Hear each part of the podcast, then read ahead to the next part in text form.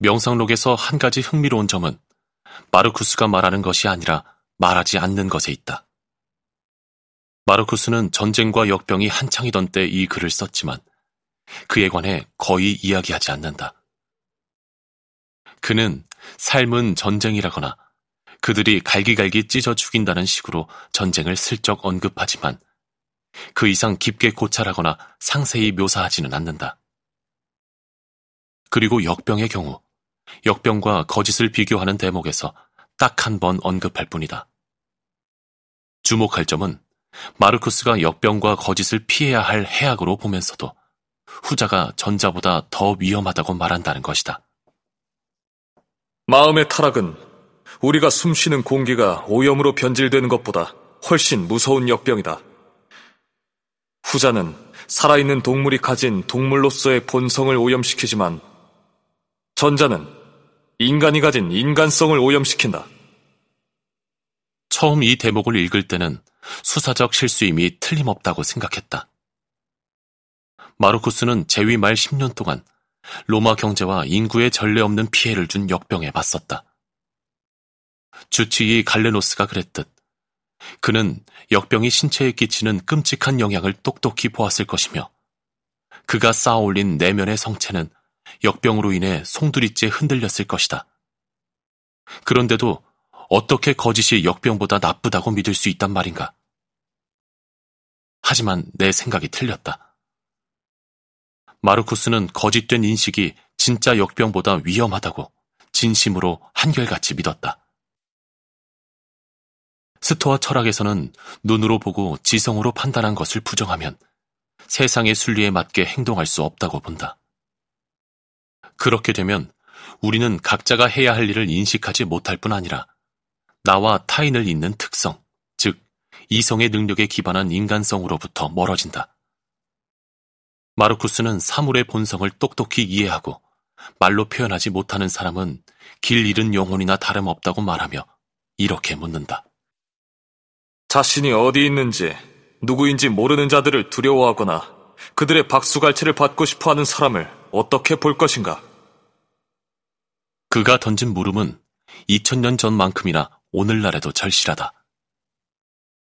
이처럼 거짓에 예민하게 반응하며 사물을 있는 그대로 보고 묘사하기를 고집하는 태도는 여러 변화를 가져온다. 일례로 이런 태도는 죽음을 바라보는 방식을 바꾼다. 마르쿠스는 스토아 철학을 훈련한 덕분에 전쟁과 역병을 겪기 훨씬 전부터 죽음을 똑바로 마주할 수 있었다. 그는 언제라도 닥칠 수 있는 임종의 순간을 늘 대비함으로써 죽음의 공포를 이겨내려 했다. 그의 스승 에픽테토스도 인간은 시간과 죽음이라는 섭리를 거스를 수는 없어도 그에 대한 태도를 바꿀 힘이 있다는 진리를 다양한 방식으로 전달했다.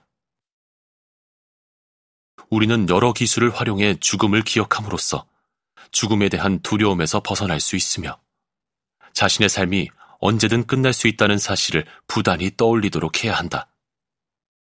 에픽테토스는 이렇게 충고한다. 죽음과 추방을, 그 중에서도 특히 죽음을 매일 눈앞에 두어라. 그러면 너는 다시는 비참한 생각을 품지도 가지지 못한 것을 지나치게 갈망하지도 않을 것이다. 마르쿠스는 에픽테토스의 가르침을 되새기며 다짐한다. 너는 언제 어느 순간에라도 세상을 떠날 수 있다. 이 사실을 마음에 새긴 채 모든 것을 행하고 말하고 생각하라. 유컨대 마르쿠스는 죽음을 위에서 내려다보는 경지에 이르려 노력했다. 그는 자신의 죽음을 눈부시게 빛나는 우주에서 가장 희미하게 깜박이는 별 같은 일로 치부하며 멀찌감치 거리를 둠으로써 죽음을 개인적인 문제로 받아들이지 않으려 했다. 그런 만큼 명상록에는 죽음을 다룬 구절이 많다. 마르쿠스는 에픽테토스의 말을 인용해 자신을 시신을 짊어진 영혼에 빗대며 죽음을 감각적 반응, 충동의 횡포, 두서 없는 생각, 육신에 대한 봉사에서 벗어나는 일로 묘사한다. 또 그는 과거로 눈을 돌려 황제나 현자들처럼 생전에 경외와 칭송을 받던 이들도 이제는 모두 죽고 없으며 자신도 머지않아 그들의 뒤를 따르리라는 점을 언급한다. 실상 마르쿠스는 어떤 것도 개인적으로 받아들이지 않고자 한다. 이성이라는 내면의 요새 바깥에 있고 인간이 통제할 수 없는 것은 모두 어쩔 수 없다. 앞서 말했듯 인간은 그에 대한 태도와 행동만 통제할 수 있으므로 우리는 끝없는 성찰과 훈련을 통해 자신의 태도와 행동을 통제하는 법을 익혀야 한다. 이를 위해서는 지속적인 경계와 더불어 지속적인 추상화가 필요하다. 마르쿠스가 추구한 내려다보는 시각은 곧 추상하는 시각이다. 높은 곳에서 보면 저마다의 역사와 개성을 가지고 함께 살아가는 개인들은 서로 엉겨붙어 하나의 개념으로 바뀐다. 이러한 시각을 가진 사람은 인류 전체를 한눈에 바라보며 세계를 이성을 가진 시민이 모인 도시국가로 여기는 세계주의적 관점을 획득한다. 우리는 자녀나 부모를 남들보다 소중히 생각하지만 그들이 훨씬 가치 있는 존재여서가 아니라 단지 우리와 가깝기 때문이다. 세상을 내려다보는 세계주의적 관점에 따르면 우리는 특정 개인이나 집단의 각별한 관심을 쏟기보다 모든 사람을 동등하게 대해야 한다. 우리는 흔히 가깝고 소중한 사람들이 본질적인 가치를 지니며 사랑이나 우정 같은 유대가 삶을 가치 있게 만든다고 생각하지만 이 같은 생각은 우리를 운에 달린 일에 얽맬 뿐이다. 타인에게 품는 연민은 어쩔 수 없는 것. 통제를 벗어난 것에 매달리게 하므로 피해야 한다. 우리가 받아들이지 말고 없애야 할 것은 내면에서 불쑥 치솟는 비이성적인 정념이다. 마르쿠스는 상실을 겪고 슬퍼하는 사람이 있으면 힘 닿는 데까지 돕되 그들이 겪는 상실을 진짜 피해라고 상상하지 마라. 그것은 잘못된 사고방식이다. 라고 말한다. 디오카시우스는 그의 저서에서 마르쿠스의 주치의들이 180년 콤모두스의 명으로 황제를 죽게 했다는 이야기를 똑똑히 들었다고 말한다. 이 말이 사실이라면 콤모두스는 용서할 수 없는 죄를 저지른 것이다. 하지만 마르쿠스가 진정한 스토아 철학자라면 아들의 행동을 용서하기는 어려워도 이해할 수는 있다고 생각하지 않을까.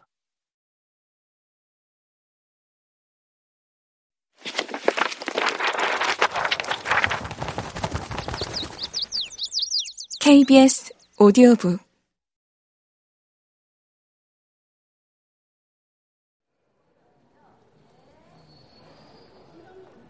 처음 알씨를 만났을 때 그는 어둑어둑한 병실에서 온몸에 담요를 몇 겹이나 두른 채 침대에 웅크리고 있었다. 나는 식판을 들고 병상 곁으로 다가가 조용히 그를 불렀다. 알씨? 둘둘 말린 리넨 담요 사이로 어렴풋한 대답 소리가 들렸다. 네. 얼굴을 보려 했지만 그는 얼굴까지 담요로 가리고 있었다. 5성급 식사 나왔습니다. 나는 목소리를 높이지 않으면서도 짐짓 명랑한 채 했다. 탁자에 놔둬주세요. 이따 먹을게요. 알씨가 대답했다. 잠깐 어찌할 줄을 몰랐지만 결국 그의 말대로 식판을 두고 까치발로 병실을 빠져나왔다. 문으로 나서려던 순간 말소리가 들렸다. 고마워요. 한 시간 뒤 식판을 가지러 가니 식판은 손도 대지 않은 채로 놓여 있었다. 알씨와의 만남은 늘 이런 식이었다. 알씨를 담당하던 물리치료사는 그가 암뿐만 아니라 우울증 때문에 쇠약해졌다고 말했다. 하지만 알씨는 다른 여러 입소자와 달리 지적 능력에 아무런 문제가 없었다. 이 사실은 그를 치료하려 애쓰던 사람들을 더욱 주눅들게 했다. 알씨가 그들의 노력에 전혀 응하지 않으면서도 그 이유를 설명하지 않았기 때문이다. 그는 물리치료사에게 자신은 상체 근력을 회복할 필요가 없다고 여러 번 말했다. 그는 죽기를 바라고 있었다. 가끔은 물리치료사가 이끄는 대로 휠체어를 타고 재활치료실로 와서 45분간 고분고분 훈련받는 신용을 하기도 했지만 방으로 돌아가면 다시 담요 속에 몸을 웅크렸다.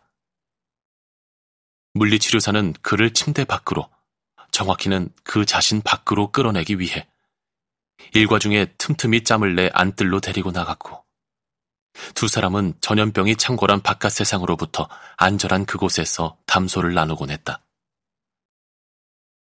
물리치료사의 노력에 감명받은 나는 똑같이 알씨를 안뜰로 데리고 나가기 시작했다. 알씨와 얼굴을 마주하고 있으면 그의 두 볼은 야윌대로 야위였고 피부는 거무죽죽했으며 푸른 눈에는 탁한 빛이 감돌았고 이는 누렇게 변해 있었다. 그가 군대와 어떤 산업에 있던 때의 이야기를 들을 수 있었다.